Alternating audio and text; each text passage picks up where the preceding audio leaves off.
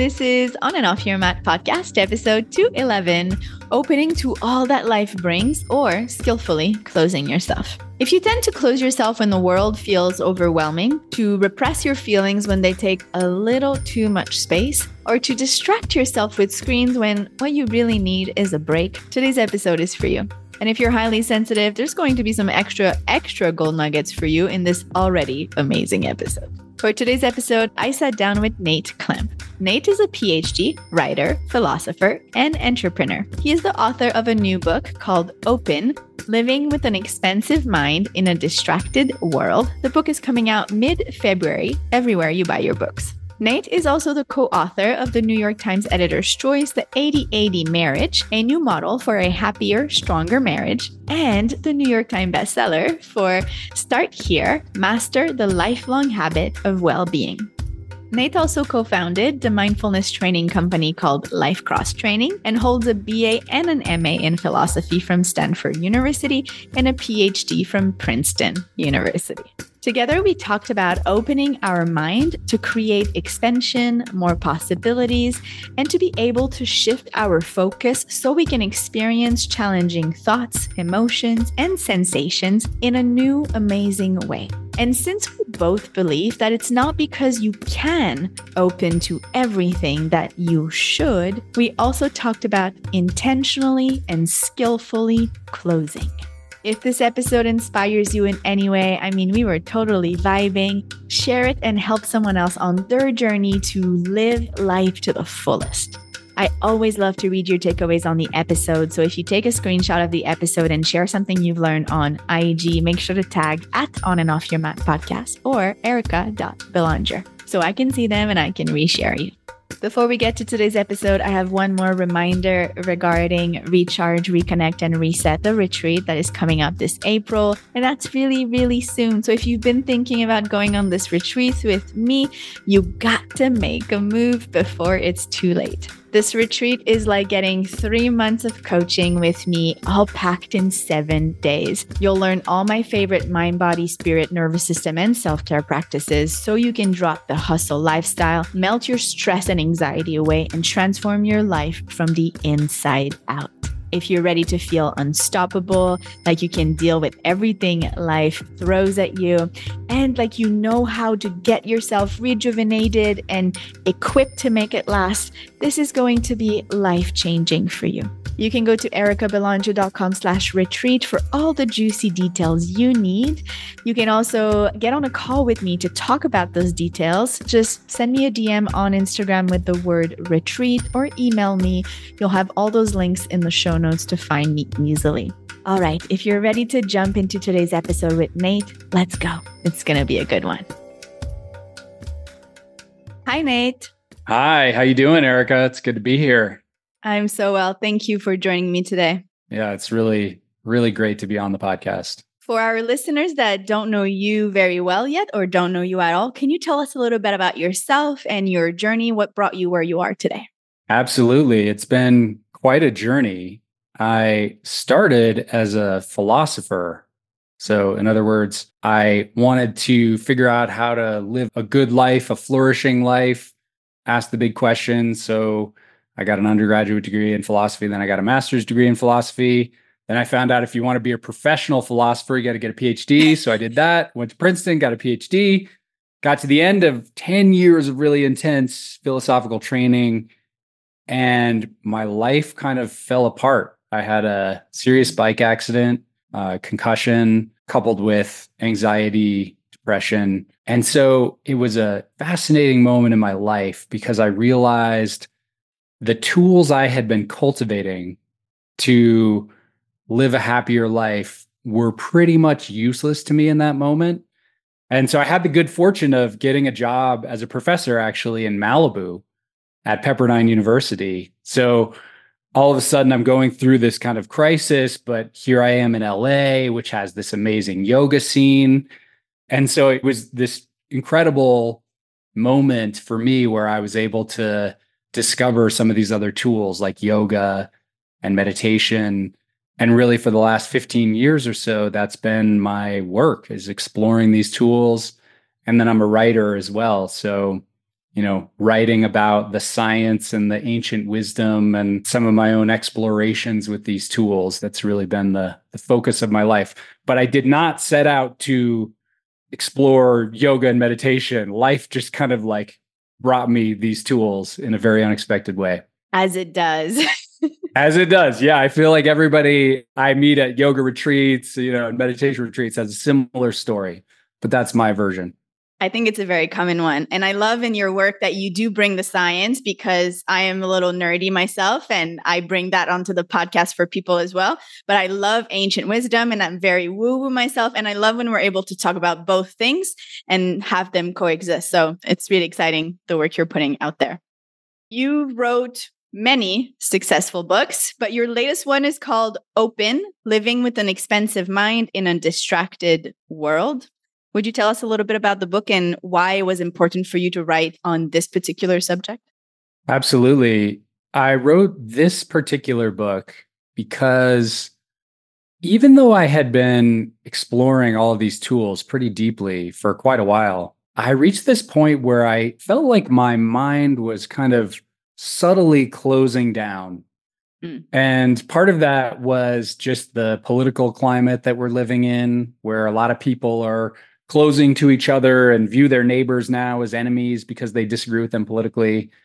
Part of that was just my own experience with my screens and my cravings for the news and social media and you know the latest scores on the ESPN app, all the things, right? And so I was just having this experience of feeling increasingly closed down to life even though paradoxically I was doing my yoga and I was doing my meditation. And so I started to think that this experience of closure, of kind of checking out to screen addiction, to political outrage, things like that. Maybe I'm not the only one experiencing this. Maybe this is more of something that's in the air, something in the zeitgeist that we're all experiencing. Mm-hmm. So I just started to think, wouldn't it be interesting both to really go deep down the rabbit hole of what that means to close, like what is it that happens in the mind when we do that, but also more importantly, to explore what are some of the practices and tools we can use to approach all of life from a more open perspective. So not just like the blissed out final shavasana moments, which are amazing. I don't want to like, you know, say we shouldn't have those. Those are great. But like the heartbreak, the fear, the discomfort, all the things that go along with having a human life and a body and that sort of thing. That's what led me on this journey. Yeah. There's so many things in there that I can relate to. One, I went to India maybe almost a decade ago now, and I went for a teacher training and you know you're in an ashram and you go and meditate in caves and spend your afternoons in temples and you don't have technology and you don't have these things around you. And i was sitting at a satsang in one ashram listening and she explained how she left her life behind and she was living there now. And i was like oh, wait can i do that? Can i just quit on my whole life never go back. Just let everything that's happening over there and just move here. Can I do that? And it was a true like craving. I had to sit with and be like, does that make sense? Like, can I do this? But I think it was now that I think back, really this desire of closing from the world, of like, I'm just want to remove everything from my life and just give me that space to not have to deal with anything that life throws at me. That's such a beautiful story. And I have to say, I've had similar moments where I think to myself, wouldn't it be amazing to just do this practice all the time? And I think it would. And I think there's value for that. And for people who are able to do that, that's amazing.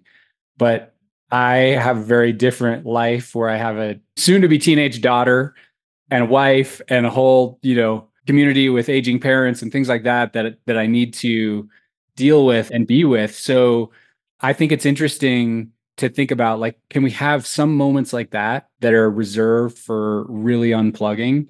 But then what do we do in the rest of life? So, one of my favorite things to do actually, it's a practice that I call street meditation or street opening, which is basically just this idea of, hey, yeah, the retreat time is awesome. Let's do that when we can.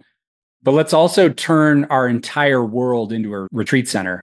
So, like, I have a friend of mine here in town and we'll meet once a month at Costco or at the food court in our local mall and we'll just walk around and just kind of meditate and, you know, aimlessly wander. And it's such a cool practice because every time we mm-hmm. do it, the same thing happens. We leave that space and all of a sudden, like the food court of the local mall feels like an ashram. You know, it's just, it gets transformed and it's kind of a fun little yeah. practice that I like to do. Yeah. When I was reading through the book, this was one of the things that really popped up for me for highly sensitive people, as naturally they are so overwhelmed by the stimuli they receive from their senses. Learning to do those things and living into the contrast of it might be chaos outside, but I don't have to let that seep in and be chaos inside as well is very interesting. So, can you tell us just a little bit more about this practice if someone wants to try? One, they go to somewhere that's intense energetically, and then what do they do more than just like come into a meditative state? What are the steps? Yeah. Well, first of all, I would consider myself a highly sensitive person. And particularly after I got a concussion, I think I was before. Makes total sense. After that, I would go into like a grocery store and just be totally overwhelmed by the lights and the sounds and stuff like that. That's abated a bit, but I still have this very heightened sensitivity, particularly to sound. So I think this can be a really interesting practice for people who are highly sensitive. And the reason is that there's something kind of interesting about exploring the oscillation between being really relaxed and being in environments that help our nervous system really unwind and relax mm-hmm. and being in environments that are incredibly intense that amp up the nervous system and kind of like experiencing the contrast and building what I think of as nervous system flexibility. So you know, a lot of people, I know for me, there's a trap of just being like, oh, I just want to feel relaxed all the time and I want to breathe such that I'm relaxed and do yoga so I'm relaxed. And that's great, but it can be a trap because sometimes life throws curveballs our way and they're really high intensity spaces. So we want to learn to navigate those too. So I think these places are really powerful places of practice. You know, airplanes, I think, are really amazing for this. Airports, shopping malls, right? The ER waiting room at your local hospital. Yes. There's some really intense places. So what I like to think of is, you know, often you don't even need to set aside time because you're in those places. Yeah. You're like living a moment. Yeah. Mm-hmm. You go to the doctor's office, right? So sometimes you can set aside time or sometimes you just find yourself there. And what I like to do is a form of meditation that's a more open awareness based practice. So eyes are open and the whole idea is just to kind of relax into things as they are and allow everything to be exactly as it is. So, all those crazy sounds, all the things that are in the visual field. And as you're doing that, the one cue I like is to just subtly expand the edges of awareness. So, for me, that means like imagining that I'm seeing this whole scene in kind of like panoramic awareness, that I'm hearing the full orchestra of sound that's happening. Mm-hmm. So I love that. And then I also think, you know, particularly if you're in a space like that for a while, walking meditation practice can be really cool. There's a Buddhist practice called aimless wandering that I love to do where the idea is you have no goal. You just kind of like let your intuition guide you. And we're used to doing this in like the mountains or on a beach, but it's really crazy to do this in the aisles of Walmart. Yeah.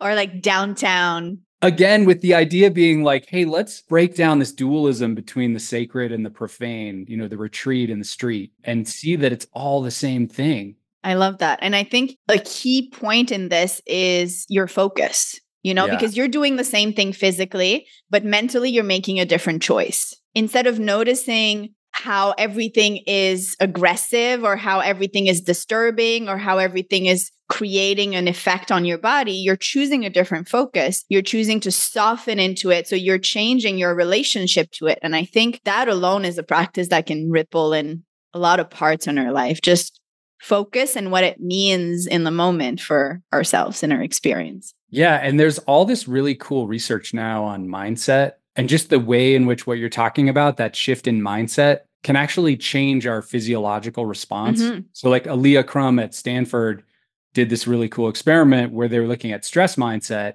And, you know, they had one group of people, they told them like stress is bad. You don't want to be stressed out. It's bad for your health. And then another group, they said, no, stress can be good. Like it challenges us. It allows us to, you know, really achieve our full potential.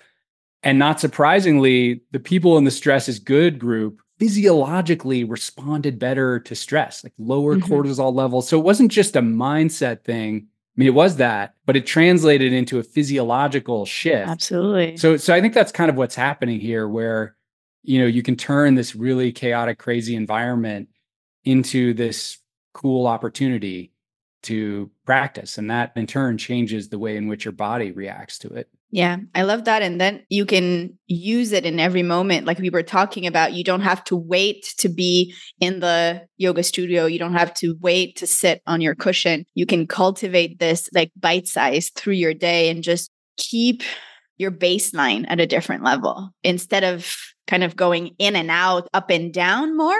You can kind of lower your baseline to a more relaxed state over time.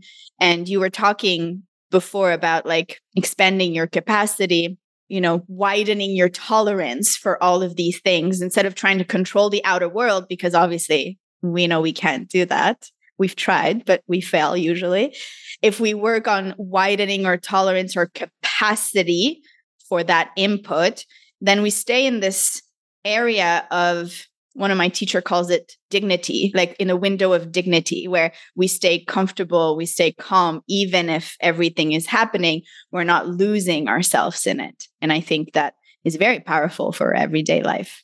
Yeah i love that. And the one thing i would add there which i know you talk about a lot in your work as well is also remembering the self-compassion piece. Pema Chödrön calls it unconditional friendliness that like it's a good thing and powerful to challenge our nervous system in this way, but also to have that in the back of our minds. Like we don't want to push too far. Mm-hmm. We don't want to get to spaces where we're beyond our comfort zone and actually creating more anxiety and more trauma in the body. So there's like a delicate dance here you know, and I learned that the hard way. One of the things I talk about in the book is I ended up meditating through a three hour dental procedure that they almost always use sedation for. and that was such a teacher for me because I went into it with this kind of hardcore mindset of, yeah, I'm going to just like open to pain and discomfort and not take the sedation. And I left that realizing there's self compassion. That's really important. And sometimes it's okay to not push that far or you know we all have our own boundaries but it's sometimes it's okay to not push.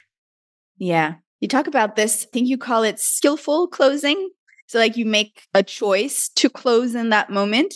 And i think that brings that piece of compassion of like can i be intentional of when do i decide to open and when do i decide to close and i know that i'm making a choice and i think that's what matters the most is that it's not an automatic pattern where you're like you naturally go into close mode and you like yeah. disconnect and you become like in this functional free state but you make a choice of like right this moment i'm going to choose this because this is what's the most loving choice or the most loving act for myself and then i'll come back to reopen when something changes yeah that's exactly right and I think that is a powerful practice. The other thing I think for highly sensitive people like myself, I think you, you would identify in that camp yeah. as well, is to really watch the quality of activation in your nervous system. For me, sometimes I can just feel my system is so amped and so dysregulated that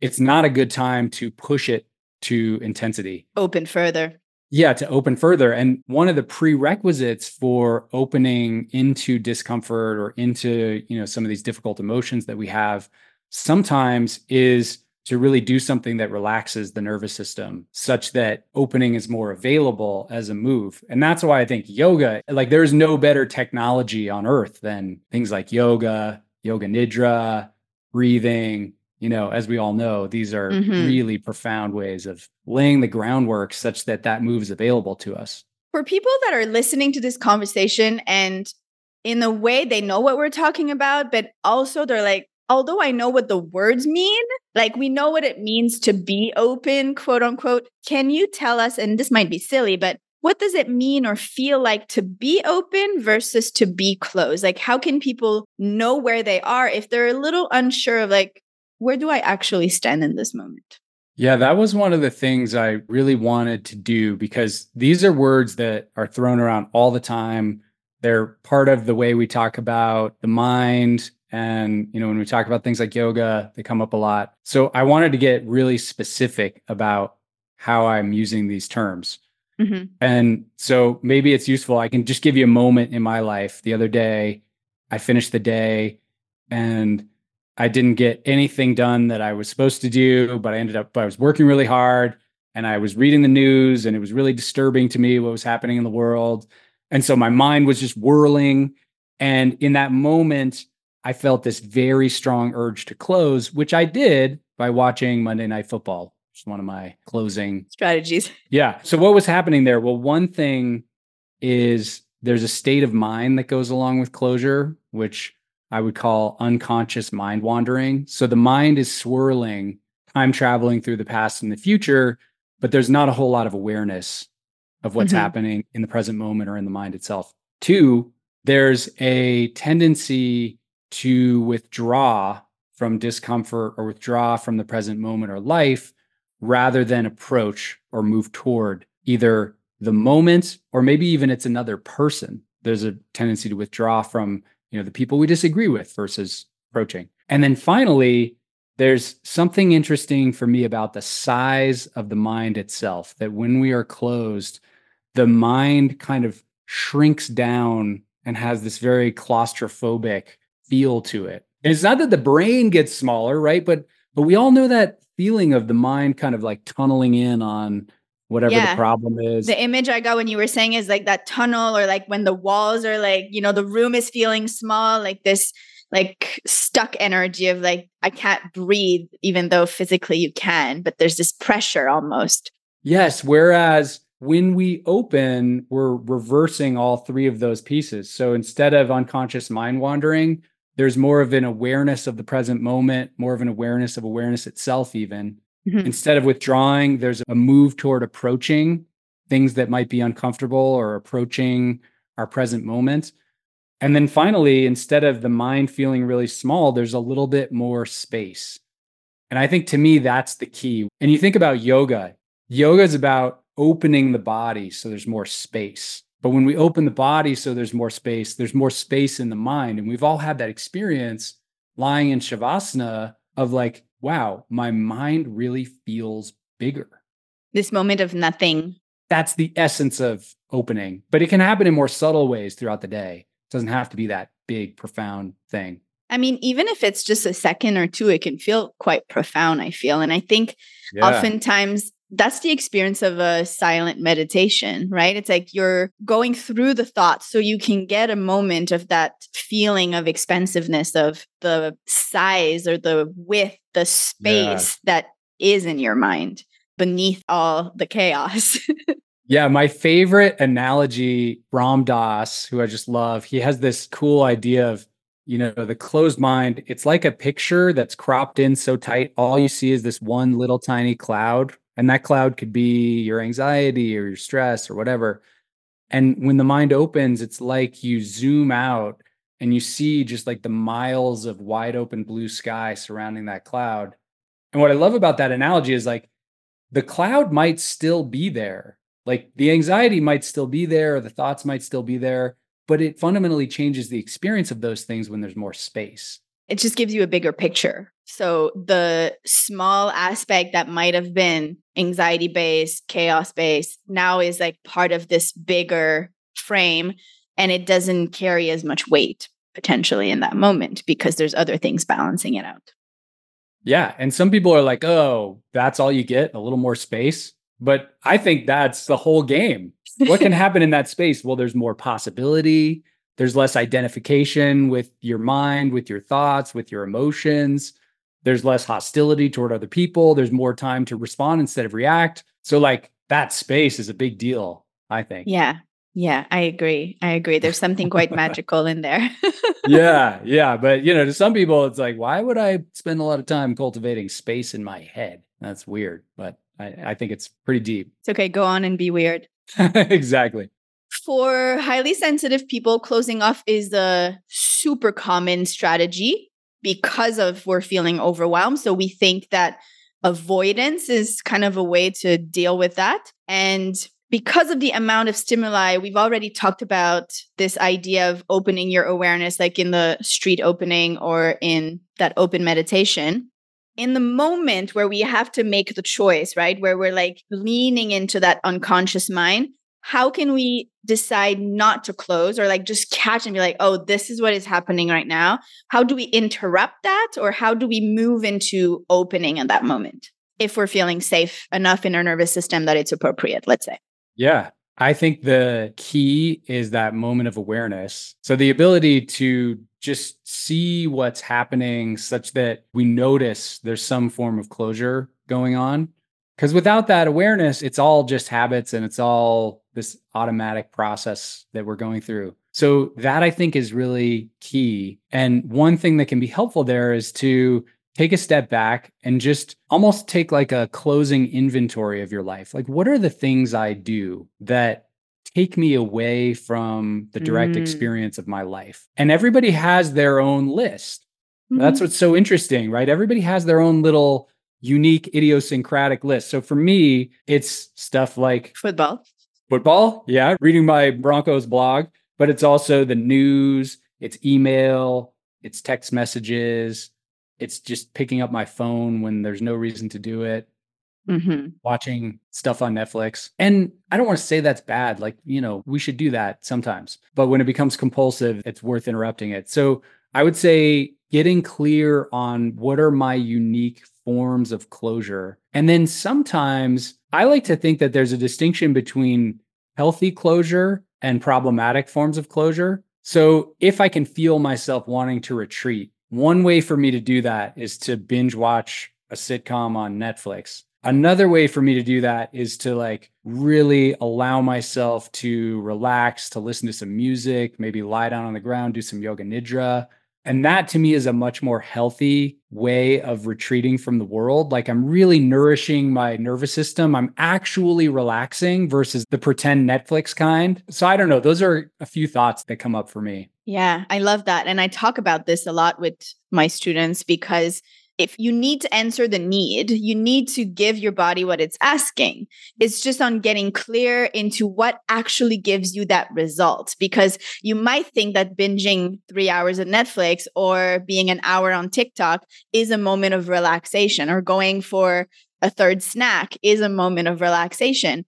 But in fact, you're not feeling more at ease after you're feeling the same or you're feeling worse. If you're being really honest, after half an hour on TikTok, your eyes are cross eyed and you're like, you're not feeling relaxed at all. But if that was your goal, then to choose something that actually serves that goal, then is a lot more loving for yourself. You're actually moving in that right direction. And sometimes we do need that close off energy. We do need to decompress. We do need to cut the sensory overload that we receive. And it might be a very positive thing if we are intentional. I think it all come back to that awareness and the intention that we have. I love what you're saying there about sometimes you do this thing that feels like the right strategy. You know, you watch the Netflix or whatever, the TikTok, but you feel worse afterwards. And I actually think we can make that a more systematic practice in the following way. One of the things that I'll do sometimes when I have this decision, like, do I want to close? Do I want to open? Is I'll be like, okay, I'm going to just let myself close down here and I'm going to open up all my news sites and I'm going to just gorge on a buffet of digital distraction. But there's a way of doing that consciously where you really like take a moment, check in with the mind and body, then consciously make that choice then when you're done, check in again with the mind and the body and actually noticing in your system the way in which there's now more anxiety or there's more fear or there's more like whatever stress in your system. That's a kind of cool experiment to run to just mm-hmm. consciously close down and almost become like an investigator of what's happening in your mind and body because there's still a lot of awareness there. Yeah, yeah, yeah. And I do think in the way that I teach anyway, I don't force students to go straight into something relaxing and calming if they're feeling really agitated, right? And I think you talk about this as a way to use this strategy in your book where sometimes you need to meet that energy first, right? If you're feeling very agitated, very anxious, very overwhelmed by everything around you, and you do this practice intentionally of gorging or binging on what actually matches this energy in your tendency to avoid, it might help it dissipate. So then you can go into something more relaxing, more calming, more restful, but you're not fighting it because there was nowhere for that energy to be channeled out. Yeah, exactly. And that's a Buddhist tantric practice of just saying, like, okay, I have this very deep desire and craving. And one thing I can do is resist it and abstain from it. And that's a great strategy. But sometimes we all know that that breaks down. So the other strategy that you're talking about there is allowing yourself to indulge, but to do it consciously and sometimes even overindulging. So, you know, in the book, I talk about spending three days all day, every day, binging on my screen. It was kind of cool because what I learned through that is that there really is a way in which overindulgence can sometimes burn out the root of that desire. You know, like the day after I yeah. did that, I had no desire to look at my phone. I didn't want to have anything to do with my phone because all the novelty that it used to hold behind the lock screen had just like completely been destroyed by overindulgence.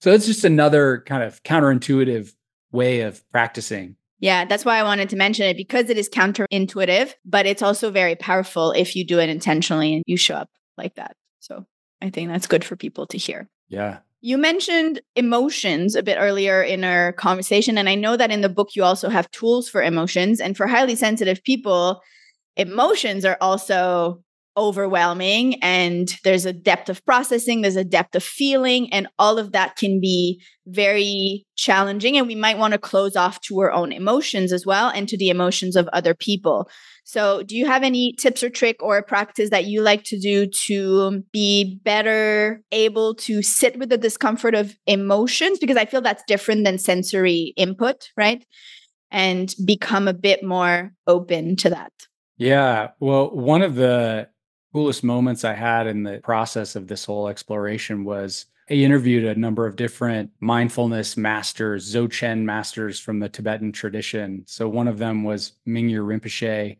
And I actually asked him this question because this is a question I've thought a lot about and I've tried to integrate into my own practice. And what I loved about his answer is it was all about locating the experience of whatever emotion you happen to be feeling in the body. So, you know, you're feeling anxiety or fear. Our tendency is to move to the mind mm-hmm. and the stories that the mind is generating. It's almost like, you know, I think of like the emotion in the body is like a wave. And then, you know, there are all these stories just like flying out of this wave. Crashing. Yeah, and there are, you know, stories about how my life's going to be over and I'm going to end up homeless or whatever it is, right? All this stuff. I'm going to go crazy. And so the idea is to locate the experience in the body, bring our attention to the experience of the emotion in the body because usually there's some sort of sensation. So we're just kind of mm-hmm. scanning the body. What's the prevailing predominant sensation? Maybe it's in the chest, maybe it's in the belly, maybe it's in the head or the neck, wherever it is to bring your attention there and then to just see what happens when you allow that experience to be and shift the mindset from one of avoidance to one of more like investigation. You know, like, isn't this interesting? There's this kind of flickery, like pulsing thing that's happening near my heart. And so I think the key there is the the shift toward the body, the allowing, and then also the willingness to sort of let go of trying to control it mm-hmm. you know, which I think is the hardest part for me, the letting go piece. I say all that as if like, oh, that's so simple. As we all know, that's so hard to do. But I think those are steps that can be really powerful in terms of just changing our experience of emotions from this frenetic mind state to more of a body experience. I think when we go into the mind, we are losing that connection with what it actually feels in our body. And we're making up all those stories about it that end up feeling worse than what it actually physically feels in the physical sensations. Yeah. And I do a lot of exactly that with my students where It's just about can you tell me where it is in the body? How does it feel? Is there a texture? Is there a color? Is there an image that describes it? Like, is it like a brick wall? If you didn't have words to explain it, like to an adult that understands emotions, like, what if you want to explain what you feel in your belly to a three year old? Like, how can you describe that to them? So, like, getting out of the mental activity of it and really into the feeling of it. And then we do something energetically for that part of the body. And usually it changes in some way. Yeah. It, the color changes, the texture changes, the intensity changes, or it kind of moves to a different part of the body. So we kind of follow what's happening. And I think that allows people to not get lost in the intensity of it because we're focused on just the physical sensation. There's no stories Yeah. around, oh, I feel like a spider web in my chest. Like, I don't care what that means. Like, we don't need to know what it means. But if you focus just on that, it's like you're narrowing that window of things you need to pay attention to, and then it's easier to deal with. I love that. Well, and I wonder if you've had this experience. For me, I know this at an intellectual level, but it can be so hard to remember, especially when really big emotions are rising. And so that's part of why I think the work you're doing, like with your podcast, is so powerful because I find that I need to surround myself by constant reminders of this. You know, through listening to podcasts like yours or reading books, every day I need to be reminded even though I know, I wonder, do you have that same experience where it's like, it's a knowing that can easily slip away? easily. I feel the most dysregulated I am, the easiest it slips away and the more I forget. So like the more you're in crisis, the harder it is to access your like intelligence around it. Isn't that ironic? Yeah, yeah. I think it's normal though. So like I want to give people that reminder that like, you know, the more your nervous system is in a freeze state, the less you have access to your cognition. So the less you're going to be able to come up with solutions, the less you're going to be able to be creative in your thinking and you just get tunnel vision into the problem and that's why it's harder to get out of it. So like your nervous system is perfect and it's doing its job. You're not doing anything wrong. It's just the way it is. Yeah, Mhm. that very well said. I feel like we can talk about all this for so much longer. So I want to ask you one, maybe two more questions before we wrap it up. From all the tools in the book, is there something that is your personal go to that you use more than anything else? You talked about the street opening before, but I wonder if maybe there's something else. Because at the end of the book, you make people make a list of like the tools they want to bring home and what's their favorites. I want to know what are you using the most regularly for yourself?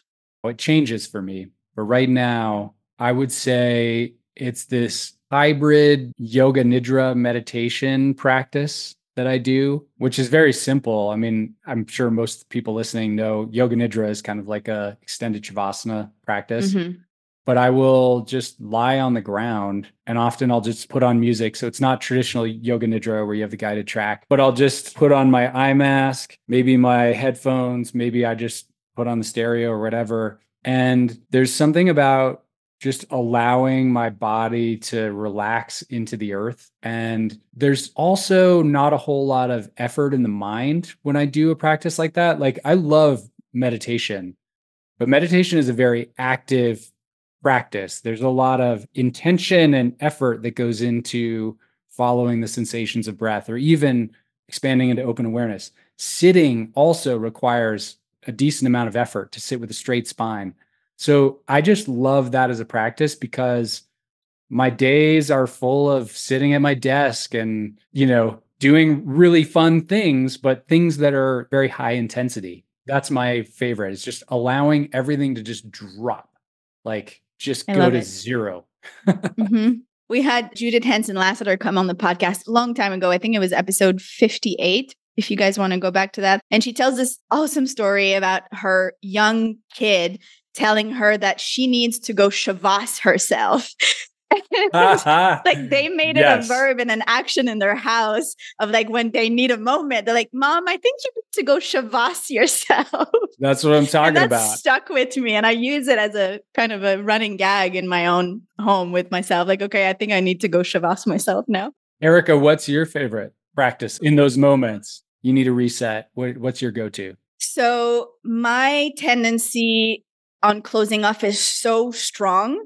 Like that was my go-to mechanism for so many years that it's just the simple opposite of like stopping pausing and then just being for a second before doing anything else. And that might seem like it's not a practice really on its own, but to get out of the automation of all the patterns of getting out of discomfort and avoiding everything that is going on, to just take one breath of like, what is it I'm actually annoyed with right now? Like, what is it am I actually angry about? Like, wait, wait, wait, what? Like, just taking a moment to like step back, like, take a step back and look at the fuller picture. And that is something I do multiple times a day, multiple times a day. Like I feel a little something and I'm like, oh, why am I feeling that? Like an, a simple example before the podcast episode today, like two minutes before we went on, I needed to go use the bathroom, but I had used it like six minutes before. So I know I didn't really need it to pee, you know?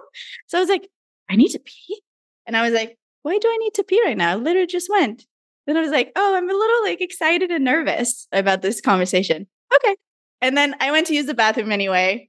And then I came back and then I was like, okay, like now I know I'm going with that energy. I love that. So for me, just to be like, what's happening? Why am I doing what I'm doing? And just doing that through the whole day as a practice. It's funny. You said at some point it's not a big deal. Maybe it's not even a practice. I feel like that is the practice. Like, I would want to push against that to say, like, that is such a deep, amazing practice. we could all do that a little more each day. Yeah. What a difference that would make. Yeah. I think it's easier to start on the actions that you take every day because I've been aiming. Like, one of my teacher gave me this challenge of like, know why I say all the things I say in a day. Wow. Being like, I'm about to say this. Why am I about to say this? What am I trying to show to prove? What's my goal? Like to have this whole conversation with everything I say in a day. And this is really difficult. So to start with like the action and the choices you make, it's a lot easier. And then over time, in the middle of the conversation, sometimes I'm like, oh, interesting. I'm trying to, you know, make them think this about me, or I'm trying to show that I identify in this way. Like I'm in the middle of it, right? So I'm not fast enough yet to be like, this is what is about to happen. But there's still this conversation happening. And I think that's interesting and a goal of mine. yeah, I love it. All right.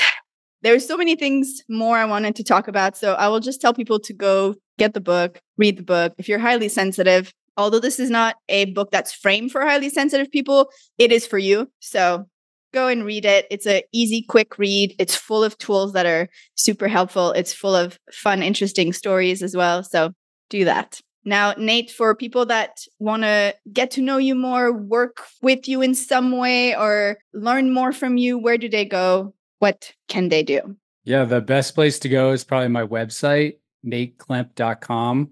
Klemp is mm. K L E M P. And I'm also on Instagram, Nate underscore Klemp. And those are the two main places where I hang out. So I have a Perfect. newsletter that comes out every couple weeks that I write with my wife. We actually also co-author together. So that's mm-hmm. a that 80/80. That's kind of a fun thing. If, yeah, we wrote a book called The 80/80 Marriage. We send out tools and tips for relationships and living more mindfully, etc. Love it. Is there anything else you want to add before we wrap it up? If there's like one takeaway you'd like people to leave with this episode, what would that be?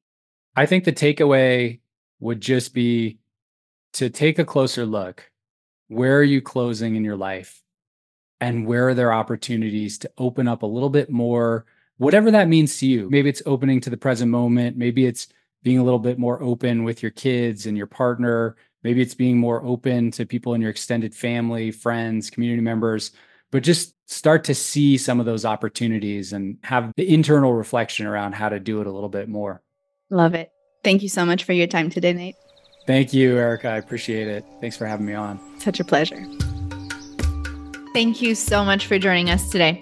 If you haven't already done so, leave a review for this podcast anywhere you listen. It really, truly helps people find this podcast and it helps them on their own path. Last call for recharge, reconnect, and reset the retreat coming up this April. Check erikabelanger.com slash retreat or DM or email me for more details. You'll find all the show notes for this episode at erikabelanger.com slash 211. Before you go, I just want to say a last thank you to the growing team behind this podcast for their support in making this possible. And this includes all you podcast premium members.